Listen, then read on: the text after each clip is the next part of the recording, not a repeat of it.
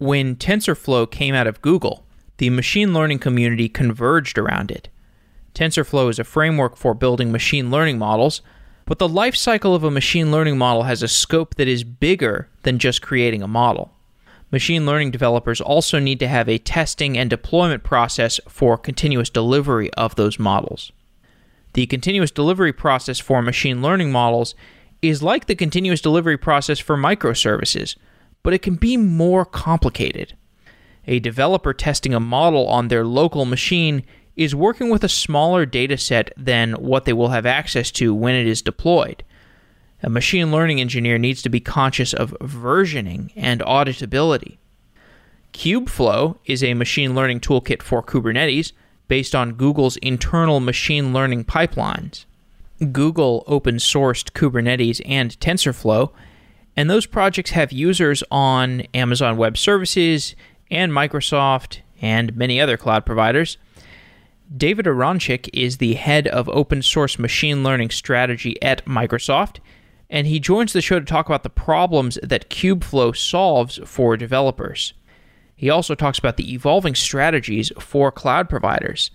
David was previously on the show when he worked at Google, and in this episode, David provides some useful discussion about how open source software presents a great opportunity for the cloud providers to collaborate with each other in a positive sum relationship. It really has become an amazing environment where you have these open source projects that a vast quantity of software engineers are using, and then you have giant cloud providers that are contributing to these open source projects. It's kind of interesting to see this in its early days because this seems like a trend that's just going to continue and provide a lot of value. Because if you think about just the level of software quality that we will see as we just have these these titans of industry contributing to the same open source software projects, not just in the Kubernetes realm, but now in machine learning and in other verticals. It really just seems like a bright future for software development. So it was great talking to David, and I hope you enjoyed the episode as well.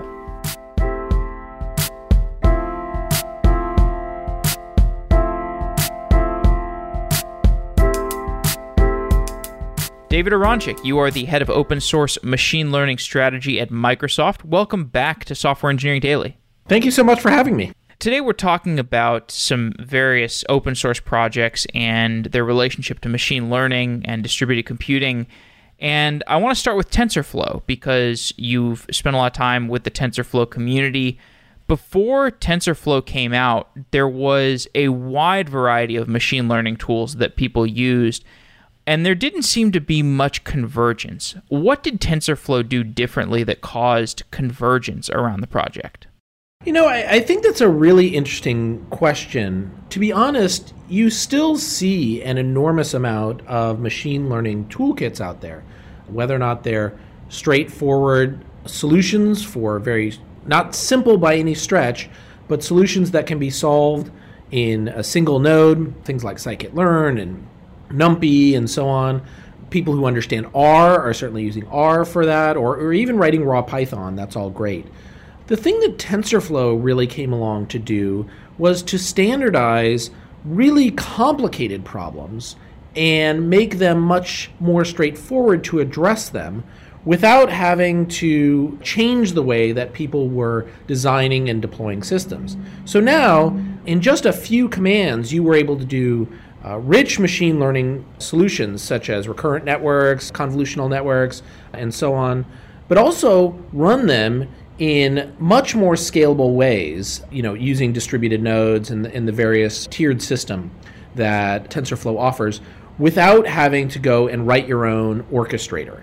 And that was a really, really powerful solution, such that, you know, even though there are phenomenal models in all those frameworks that I mentioned earlier, some of the most complicated frameworks or most complicated models and, and solutions were really only possible to converge in a finite amount of time using this highly distributed system. And that's what TensorFlow really unlocked. That said, you know, if you go out and you look at the machine learning usage today, you know, 95% plus of it is in not TensorFlow. It just so happens that TensorFlow is exceptionally good at doing deep learning, and that's where some of the most interesting machine learning is occurring today. As you said, there are many machine learning jobs that we can do on a single node. My laptop is pretty powerful. My smartphone is pretty powerful. I could get a bunch of data about movies, for example, and maybe I have user ratings of those movies, and I could build a recommendation system that will run on my laptop, it will run on my phone. I can have a system where I get additional data over time, and that machine learning, quote unquote, now it's a machine learning model. It's updating over time, it's getting smarter over time. This would work on a single node, and there's a bunch of different frameworks that work for this. So that's totally fine, right? And and so most of these machine learning jobs today can most of them run like on a single machine or where does it get to the point where machine learning workloads get complicated enough to need multiple machines? Yeah, I think that's an excellent question as well. Ultimately, sadly, there's no direct answer that, that you say, okay, here's the clear line where you have to do one versus another. The reality is, is no matter how great distributed systems are at running these very large workloads, nothing will be simpler to debug and run than a bunch of stuff running on a single machine. And when the first, you know, deep learning frameworks came out that really had breakthroughs around things like object detection and identification and so on, you know, that was the early 2010s, I believe. And the reality was is at the time, you know, attaching 8 GPUs to a single node was effectively impossible. Certainly clouds didn't offer it, and you had to do a whole bunch of work on hardware in order to accomplish that. So really at that time the only way to achieve true parallel workloads with lots of GPU processing was to do this distributed architecture that that worked across a whole bunch of machines. To your point though now, every major cloud offers a VM with multiple GPUs attached and your laptop is, you know, two or three times more powerful than the one that you were running in 2010 for doing image processing and other, you know, tensor processing. And you're now at the point where you can do a lot of things on that single machine. That said, you know, so much of this is not about what happens on your single machine. We do see the vast majority of machine learning experimentation occurring on a laptop. There's no question about that. But a laptop, no matter how great it is, is not production ready. It's not repeatable. I can't hand it to another researcher in my organization. I can't monitor it or log it when it comes to production. I can't debug it in six months' time when the model has gone off the rails and and figure out what changed about my data or the environment or something like that. And the reality is is that no matter how great it gets in that single node, you're going to need to develop DevOps and infrastructure engineering practices around your machine learning environment in order to truly make it production ready so that you will be able to debug it and you will be able to meet your business needs over time. So, you know, more importantly, and this is something that we, we really were thinking about when we started Kubeflow, was how do you extend beyond just training? Training is good. It's obviously there have been enormous breakthroughs there, but it's all the other steps, uh, you know, the 90% of other work that's involved when it comes to machine learning that really is going to be the next generation of stuff. These parts of machine learning, there is the training process, there's also the serving process of a model, there's the updating of a model that has already been trained, that is already serving users. You've got all these things that are offshoots of these training and serving and updating, like you can do A B testing between different models, things like that. Describe how TensorFlow gets used in some of these different parts of the machine learning engineer's workflow.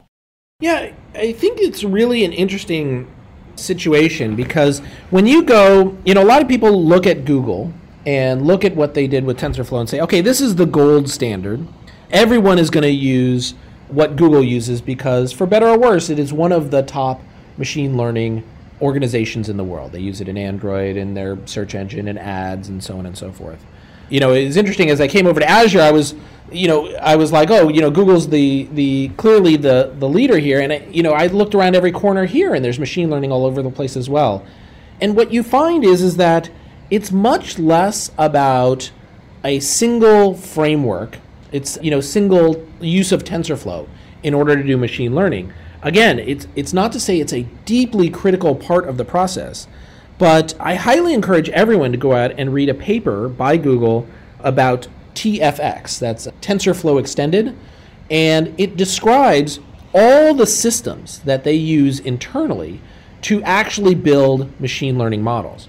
And it's, you know, if you look at it, they have a, a, wonderful diagram that, that talks about this. And they talk about TensorFlow, certainly, of course, and they talk about the trainer and then also serving. But those are just two steps. They also talk about how to do data ingestion, analysis, validation of the models, orchestration of the models as they you know roll out to production make sure that the infrastructure is appropriate for them they run properly in production and how they do updating on the fly of the underlying training making sure that, that the model is actually performing better than the existing one and roll it out with no change to the, the customer all those systems are outside of the core of tensorflow as they should be in any properly orchestrated microservices environment you want your systems to be loosely coupled together around a microservices orchestrator or organization, and then use an external orchestrator that knows how to speak machine learning in order to do that. At Google, internally, you would use Borg, but more often than not, externally, you would use a workflow orchestration system like Kubeflow running on Kubernetes. Excellent point. So you're describing all of these finer points of the machine learning usage and delivery process.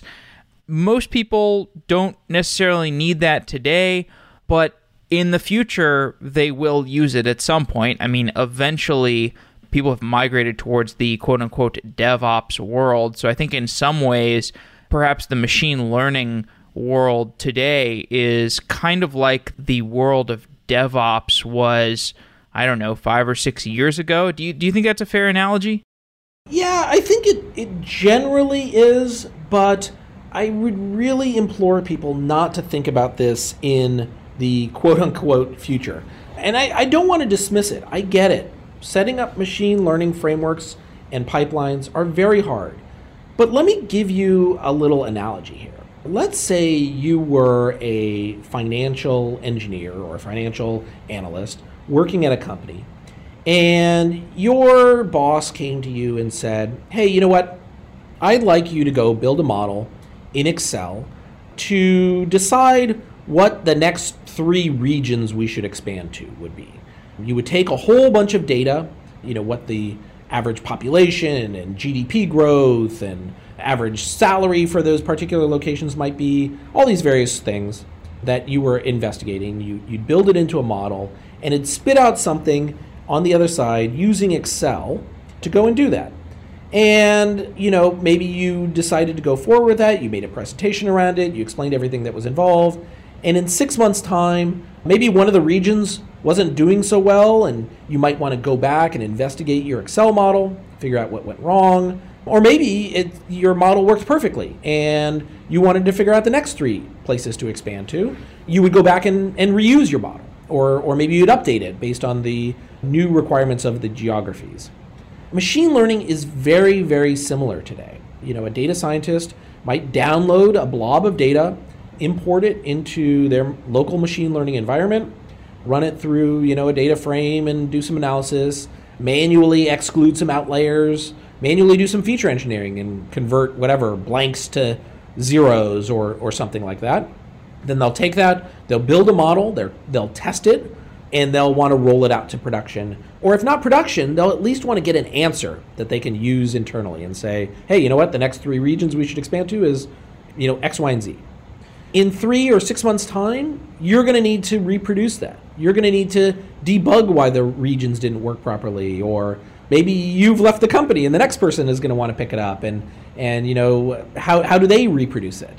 things that exist on your laptop that you make business decisions from, those are business critical situations. And if organizations don't do some work to remove it from that single laptop and put it into an environment where it can be reproduced and used, you're going to end up with pain. It may not be today, it may not be tomorrow, but at some point, you're going to run into real trouble when you're trying to reproduce or, or examine exactly what was going on. And that's where machine learning is today. More often than not, people are building models of any kind in a local way. And we really do need to inject some software engineering processes in here in order to make these things really things that your business can depend on. And I think that's a good point because you know in the, in the early stages of putting machine learning into an application, I think the way that it gets perceived within an organization is like we've got the production engineering team over here and they're building quote unquote microservices that are serving data and then we've got this team over here that is like the data science and machine learning team and they're building models. And these models are these kind of additive things that are like a layer over our business logic our microservices. But the reality or at least where things are going or where things should be is that it's kind of just one big blob of of stuff that can be providing your users with value and you're going to need really good processes around all of it. And if you if you treat the machine learning world a little bit differently and like like we don't need these processes like we don't need really good release strategies like we don't need you know kind of the productionization workflows really ironed out so that you know we, we don't have this one engineer that's sort of you know the hero engineer that is responsible for doing all the machine learning stuff that has tons of institutional knowledge trapped in their brain and if they leave you know our machine learning stuff is all going to fall over or become unreliable. That's not something that we want to to deal with. Yeah i i couldn't agree more. I mean could you imagine going to any infrastructure engineer and saying okay here's this opaque blob of a thing that i've compiled. I'd like you to take it and run it across, you know, 14 machines. And oh, by the way, you're going to take on the SLA for making sure this thing has four nines and there's no monitoring involved. You know, go to work. And by the way, it's calculating the prices for our yeah. ride sharing app. Yeah, exactly. They would, you'd have to restrain them from jumping across the desk to, to th- throttle you in the neck. You know, these things right now, you know, God bless my, my data science brethren, but but you're just you're throwing a bunch of weights in a directory and you're asking me to you know move that into production. It's just that's crazy pants.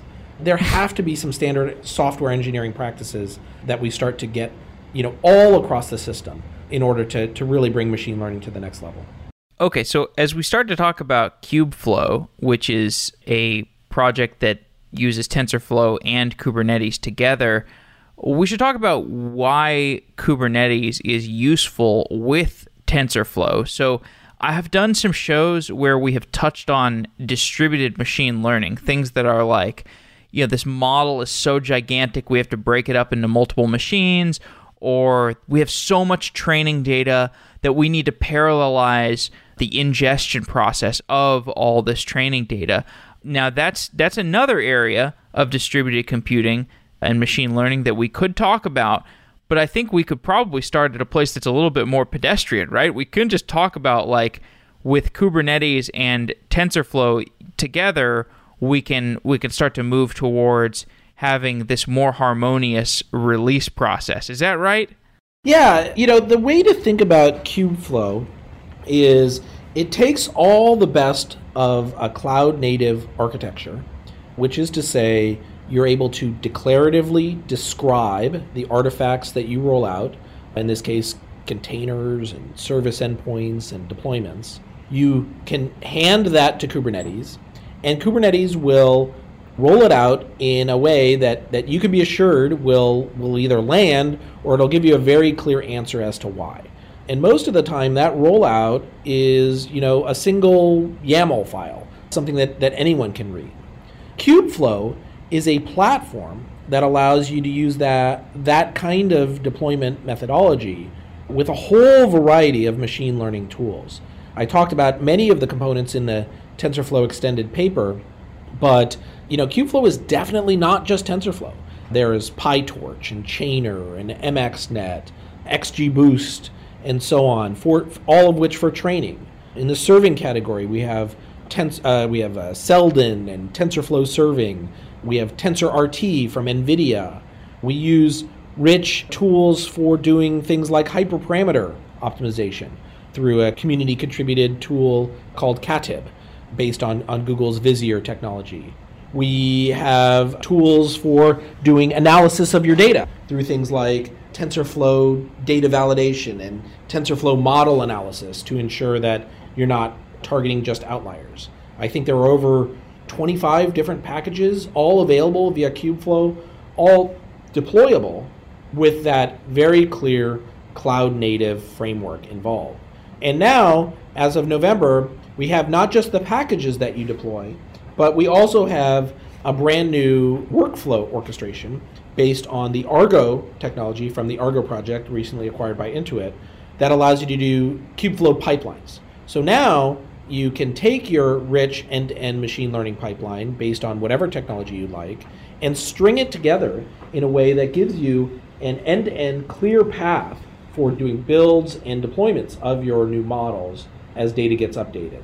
And now you've started to, to really coordinate and configure between these various things in such a way that even if you're not doing true distributed training or, or data processing, even if each of these things is just a single container that you're deploying, you're deploying it in a declarative way. So you can specify exactly the right version and exactly the right libraries and know that because this component needs Python 2 and that component needs Python 3, you don't have to worry about them stomping on each other's dependencies. That's what containers are for. They give you an isolated environment to roll that out and still have support going forward. So TensorFlow is this framework for making machine learning applications that require resources. It has distributed distributed application development that require resources and Kubernetes is the provider of those resources. So it makes sense that these two projects would have something intermediating them, like Kubeflow. Yeah. So one of the things that, you know, when we started the Kubeflow project in December of 2017, we actually based it off a, a technology that had come out of the TensorFlow repo, already built for running TensorFlow on Kubernetes. And the reason that, that people needed that was because setting up and running TensorFlow is not just just TensorFlow is not the easiest thing in the world. There are three different layers of infrastructure. You have master nodes, you have parameter nodes, and you have worker nodes, each of which can scale independently, each of which need rich ways to communicate back and forth to each other. So if machine 1 has your master node on it, and machine 2 has a parameter node, and machine 3 has a parameter node, and machine 4 and 5 each have worker nodes, if machine 3 dies and you bring up machine 6 with a brand new parameter node, today you would have to have your own name service and resolution and make sure that things were able to recover. By deploying this using Kubernetes and Kubeflow, you now get a rich orchestration system that abstracts away having to understand all of the nitty gritty of your various infrastructure. And so you took this formerly very complicated way of rolling things out and gave people a much simpler declarative way to do it. And the reality is, is that pattern for doing even single node deployment, but especially for distributed nodes, of declaring what you want to roll out, whether or not it's TensorFlow or PyTorch or Chainer or MXNet, and having Kubernetes kind of handle the resources and all the you know wiring between them makes it so that your ML engineers can now operate at one level higher and focus on things that are much more interesting to your business. And with a lot of the work around things like Kubeflow pipelines and, and Jupyter integration and so on, your data scientists are also able to operate at even one level higher than that. So that's really what we're trying to go for here. How do we give people clear layers and let the systems do the things that they're exceptionally well at? let's go deeper into this example of Kubeflow pipelines. So Kubeflow pipelines allow the developer to define complex machine learning workflows. What is a Kubeflow pipeline? So Kubeflow or the Argo project was started to make workflow orchestration on Kubernetes something that was was really cloud native. So take an arbitrary example today where we won't even use a machine learning example. We'll say you wanted to create a website that, that had thumbnails on it, right? Or, or hosted images, and each image would have a thumbnail associated with it. Today, maybe you would have a page that would upload, allow upload of an image. That image gets written to, you know, your blob. Then you'd have a second process that took that image, recognized that an image had been uploaded there. It took the image, it downscaled it so that it was the appropriate resolution and and cropped it and so on. So it made a thumbnail, and then it wrote that to a different file or directory. And then when it was done and, and, verified that, that the process had completed correctly, it updated something, for example, a database, that, hey, here's the location of this thumbnail, and now the entire image is ready to store. That's a very, very basic workflow orchestration that people have written all over the place. It turns out that machine learning has very, very similar problems. So let's take an image example. The first thing you might want to do is you'll upload that image and you know maybe you've discovered that you don't actually need colors to do object detection in that. Let's downscale it to be grayscale. Then you're going to use some automated process to take that those the pixels in that image and convert them into features that your system can read in as part of your machine learning framework.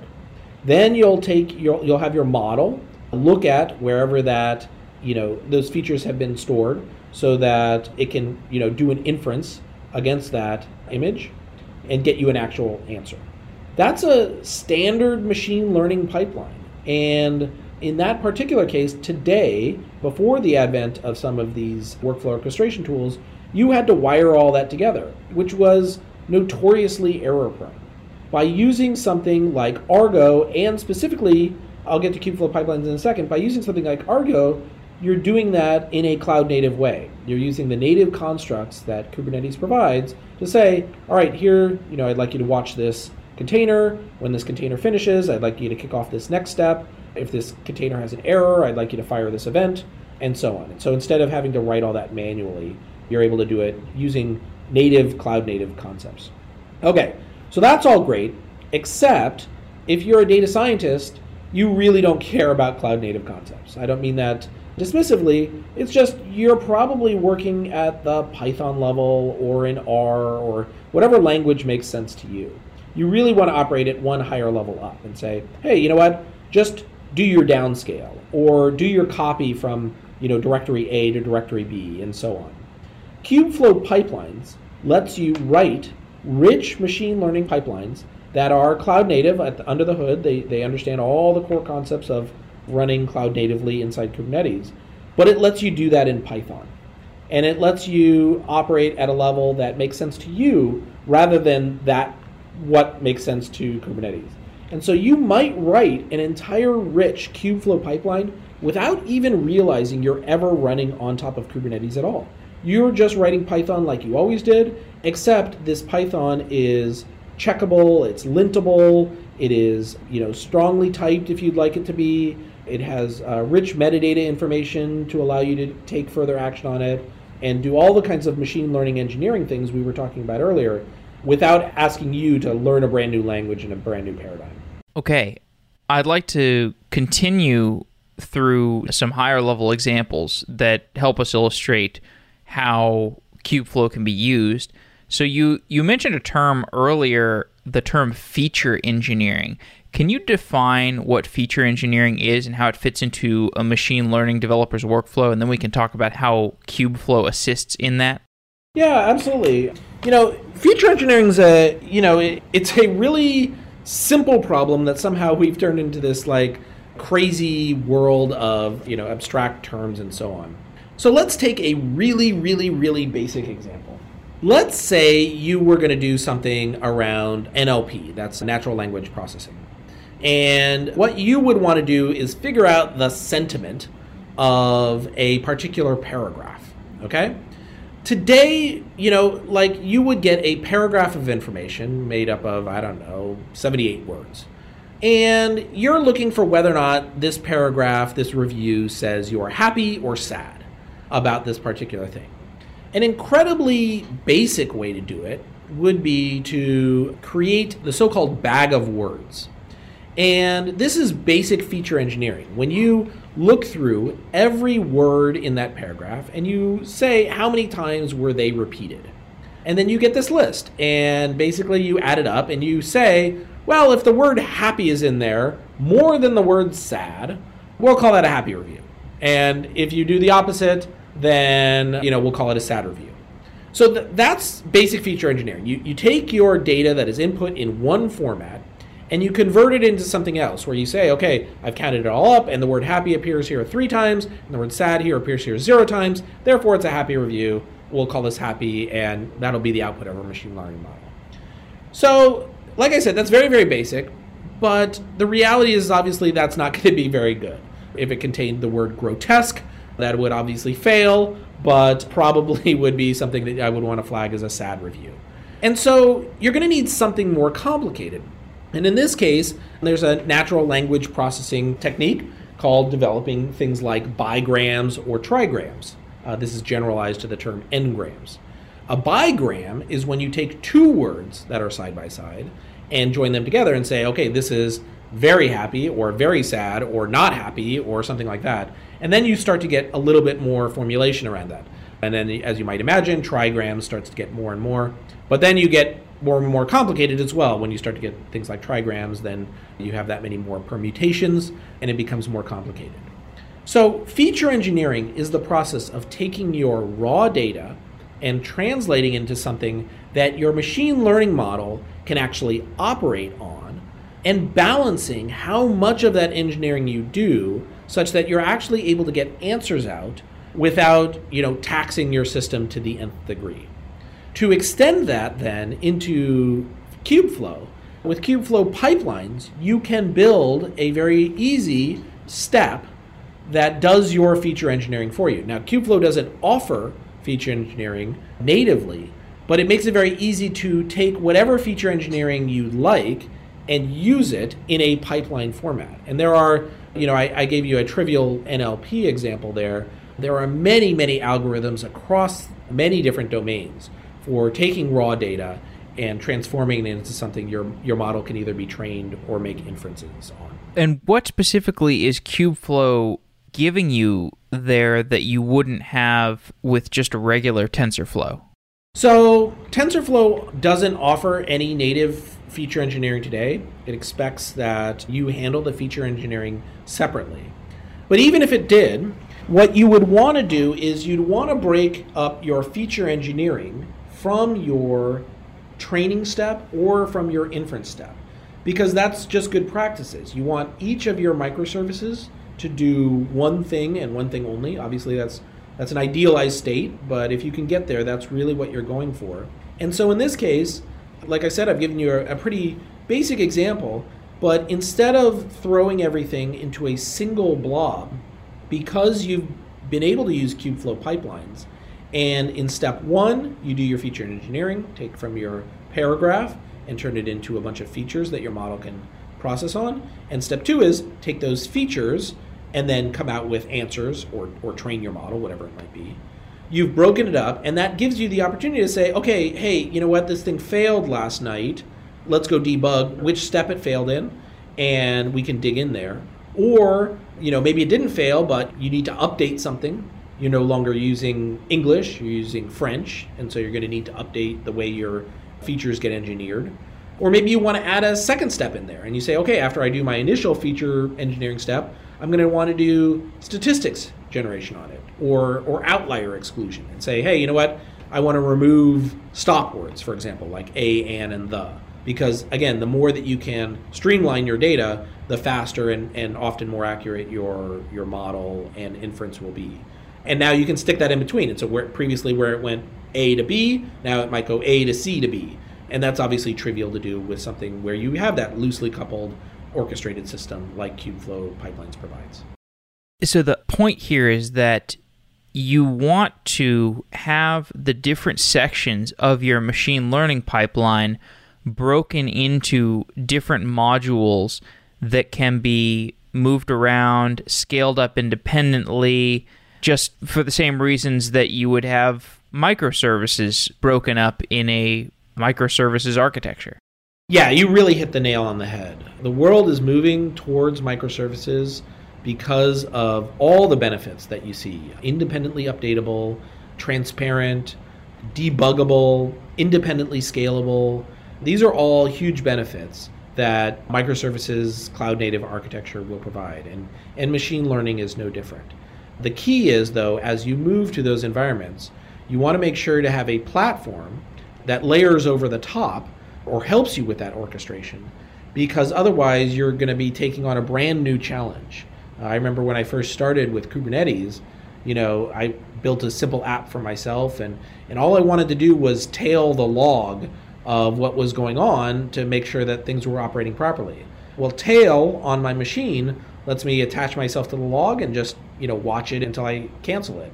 When that log is being run across four different machines in 10 different pods, that becomes a challenge. And so either I figure out a way to build distributed tail, which people have done, or I use my platform. And in this case, it was Kubernetes to aggregate all those logs together and give me a single endpoint. And that's why really relying on your platform to move from that single node, you know, monolithic architecture to a microservices architecture for something like machine learning is so important. What about the challenge of versioning different models or A B testing two different versions of a model at the same time? How does Kubeflow help with those set of problems? That's a really interesting question. I I think there's a, you know, we, we don't want to try and tackle everything at once, but that's certainly something we've heard very specifically because many times people will want not even just two, but many different versions of models in production to make sure that things aren't drifting and, and customers are always being exposed to the best that you have to offer. Because Kubeflow uses Kubernetes to do all its core infrastructure and deployments and things like that, we're also able to use all the functionality that exists in the Kubernetes ecosystem to build rich deployment methodologies like that. And that means that you can use something where that's already built in natively with something like Seldon, which offers many, many rich deployment tools like, you know, single arm bandit, multi-arm bandit, and so on. Excuse me, multi-arm bandit and so on. Or, you know, there's currently some work right now in Kubeflow to integrate with Istio, which gives you declarative ways to roll out rich multi-endpoint traffic routing and manage the way that you route your customers' traffic to do things like exponential rollout or blue green rollout and things like that. You know, the the story that that I say over and over again is Kubeflow provides the platform to do all these things. It's really the richness of the cloud native and Kubernetes ecosystem that enables folks to do many rich things on top of Kubeflow. Yeah, the Istio idea is that sounds pretty promising for doing kind of the the routing control. Um, you know, I talked to Dan Kohn when I was in China, the guy that runs the Cloud Native Computing Foundation, or he's the director of it, and I asked him what open source project he would like to see somebody start and, and somebody like donate to the Cloud Native Computing Foundation. And he said a continuous integration tool that is Kubernetes native would be something that's really desirable. It's kind of surprising that we haven't seen something like that quite yet, and it would be really cool to see something like that and then see it kind of adapted to machine learning or the kind of Kubeflow Kubernetes machine learning model release control process. Are you surprised we haven't seen some continuous delivery tooling built like natively into Kubernetes? Yeah, I think that's kind of interesting. I don't I guess it's not your your area. Your area. No, of, uh, no, no, no. I mean, as someone who loves Kubernetes, I have a lot of thoughts around this. I think my take would be, I don't ever expect. I, I think you know, there's a, there's been a lot of talk about how Kubernetes is is starting to get boring, and that's really a great sign. What you want is the platform to be stable and reliable and and have a defined update uh, upgrade strategy and so on and so forth. And I think on top of that, you do see a lot of great tools that are built for Kubernetes to do native CI CD. And so I will slightly disagree with Dan's point. I fully expect people to continue to deploy rich CI CD tools that understand Kubernetes and containers. But I, I, am not sure I would like it to be part of Kubernetes. I'd just like it to be similar to Istio or Knative or, you know, who knows, all the various frameworks that are built on top of Kubernetes, you know, to have some first class support for Kubernetes. And I think there are quite a few that do that. Like Weaveworks Flux is an example of that, that does understand CI CD and mm-hmm. Kubernetes natively, but, but isn't part of the Kubernetes project. It's, it's external. Mm-hmm. We had a show recently with Netflix about how Netflix uses Jupyter notebooks for machine learning and just data science jobs and a ton of other things. And I was kind of blown away because I guess Jupyter notebooks is something that had escaped my I guess I didn't realize how much impact they were having in the world of machine learning. Can you explain how Jupyter notebooks fit into the workflow of a machine learning engineer? Absolutely. Jupyter is has just absolutely caught fire, and God bless them. The, the the team out of Berkeley is just doing absolutely groundbreaking work, and making it so easy for folks to engage and use machine learning. Jupyter, though, is really designed to be an exploration tool, like Visual Studio Code or you know any other IDE you might use. It, it's designed to be the the development time exploration where you can execute something, you can look at something and see whether or not it's debugging properly and so on. But it may not be quite ready for production as it stands, uh, but it's not intended to be. The Netflix folks have a wonderful project called Papermill, which takes your notebook and, and strips out all the stuff that isn't, you know, production ready and packages it in such a way that now you can run that notebook in a more distributed way and move on.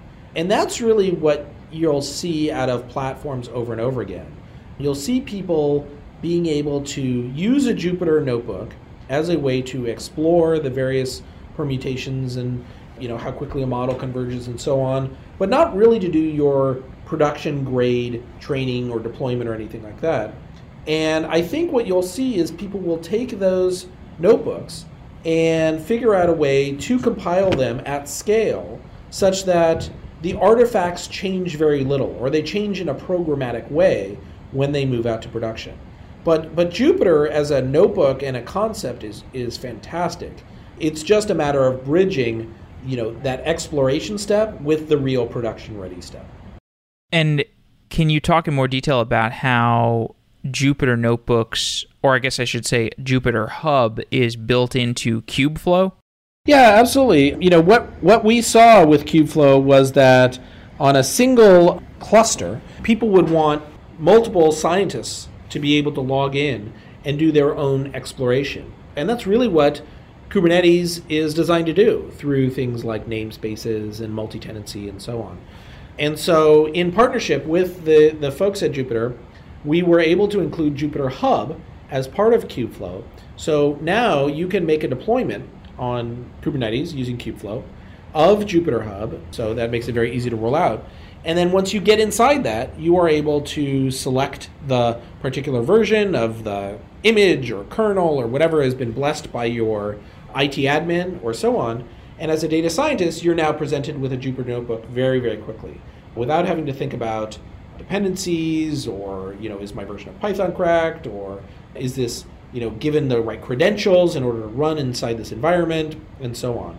All I need to know as a data scientist is I go to a web page, I log in, and I'm, I'm presented with the, you know, the familiar notebook that I would understand even if I was running on my local laptop. And I should say that, that Kubeflow does run inside of local laptop environments as well. But when you start to get to larger clusters, particularly with precious resources like very large machines or GPUs, you're able to use something like Jupyter Hub to share a cluster while still giving each data scientist their own unique environment. Okay, so you have moved from Google working on Kubernetes and TensorFlow there to now working at Microsoft today. And I think this is an interesting story of continuing work on open source projects despite moving from one cloud provider to another. And I think this is happening in in an environment where we really are seeing more collaboration and I, I think positive communications between companies that you know could be cast in a certain light as being bitter rivals.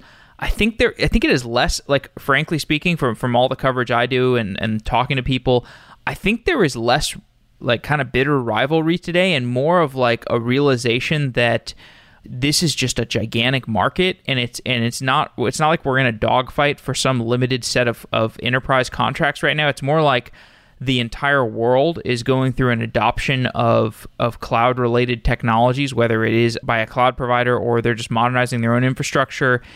And I think there's a just a general feeling that this is really good for uh, kind of like global business, and you see it reflected in in I think somebody like yourself where you're moving from one giant company to another, but it feels like I don't know. My my impression talking to you is, is you are. It's not like you have to adjust your mentality and your personality to at least to a stark degree from you know in going from one of these big corporations to another, which is something that would have been very different five or 10 years ago, I think. Can you tell me about what it's been like to go from Google to Microsoft? Yeah, you know, that's such an interesting point. I think that there's no question that, that we're still fierce competitors in many ways, whether or not you're Google or Amazon or, or Microsoft. And we certainly all have opinions about how to help customers get to, you know, the cloud and revolutionize and transform their data centers. But like you said, this really is a new world where folks like Azure are so deeply committed to open source that they hire, you know, real notables from the community to come in and help them guide the way that that we do open source here and collaborate where it makes sense.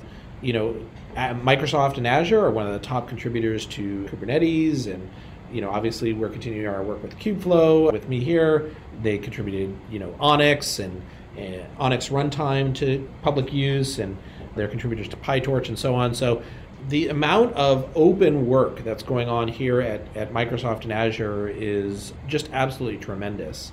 To your point, I think that you know every major cloud provider has really realized that it's not like it was you know 10 20 30 years ago where you know, every software package needs to be incompatible with every other company's software package. There's just a lot of opportunity to collaborate on common problems and then differentiate with services and tools and data centers where it makes sense.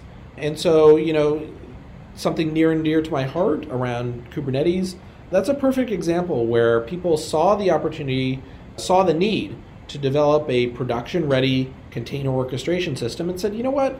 I don't think there's an opportunity for us to differentiate here, or it's actually just more beneficial to the entire industry for us to collaborate on a platform that everyone is choosing is is kind of the, the industry leader. And if we can help that platform be better and then give them a very easy way to run on uh, our cloud of choice, regardless of what it is, we're going to help you do that.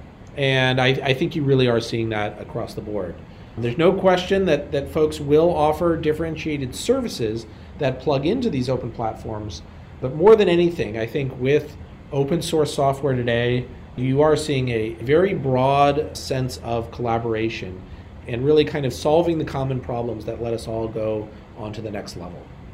Okay, so something that seems very strange to me about the world of machine learning is like if I was a, if I was I, I'm not writing much software these days, but I talk to a lot of developers and I hear a lot more excitement ab- about building things in TensorFlow than I do about utilizing these pre-baked machine learning APIs or these guided machine learning cloud experiences. I, I don't really know what the cloud providers are offering in, in complete detail, but I know that there's like the speech APIs and text analysis APIs and video recognition APIs.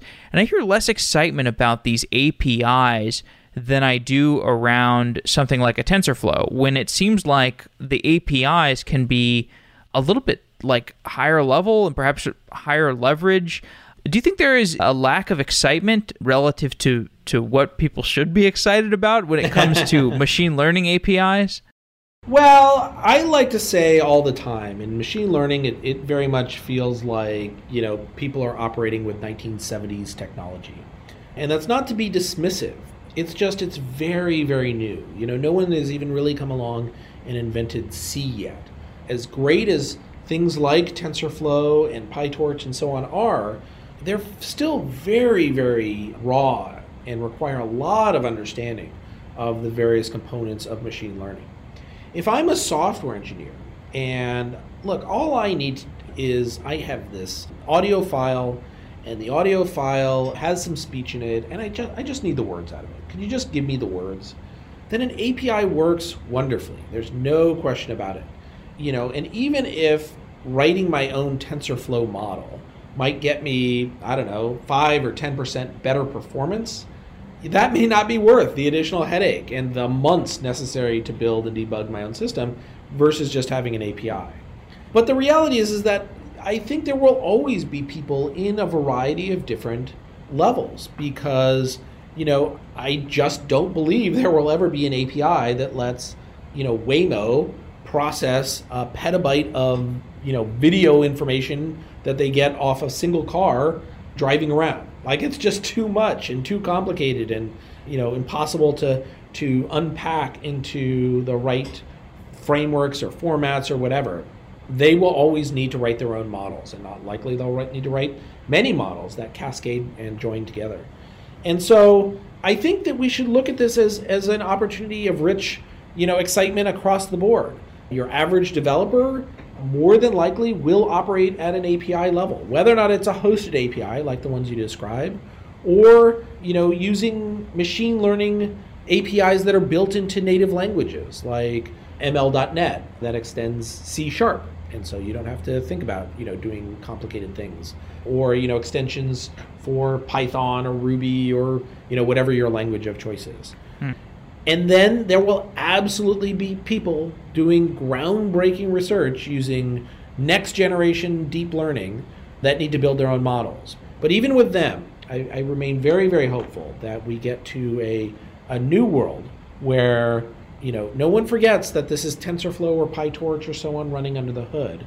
But the idea that I'm going to have to figure out the right, you know, optimization function or use Adam as my as, as my tool instead of you know this other one, you know, so on and so forth. It's just crazy that we're asking people to you know understand the amount, the size of the RAM on their video card yeah. in order to make sure their tensors are the correct size and shape. Yeah. It's just it's just too much. Right. These are things that, you know, long time ago in, in regular computer engineering, we understood that compilers were way better at and we should get there with machine learning as well.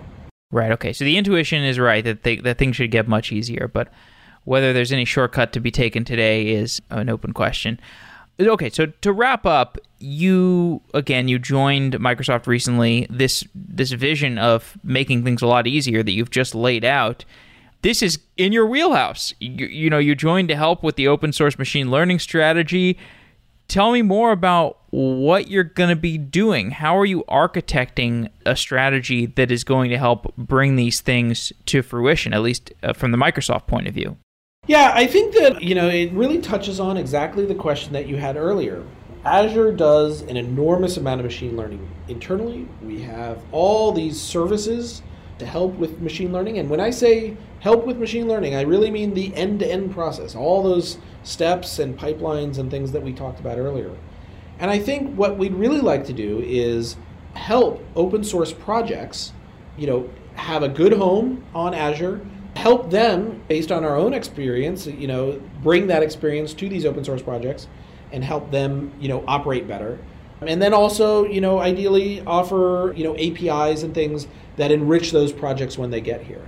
And what I'm doing here is is trying to think about what the best ways are to accomplish all of those.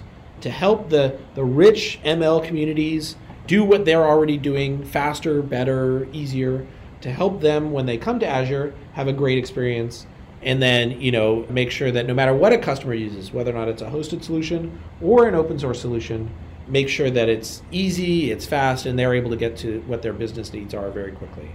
You know i'm only two months in but but every time I, I turn a corner i find an entire new group that is has been doing really groundbreaking research here and we're really excited to start bringing that out to the public soon. David thanks for coming back on the show. It's been really fun talking to you. Me too. Thank you so much for having me back. Wow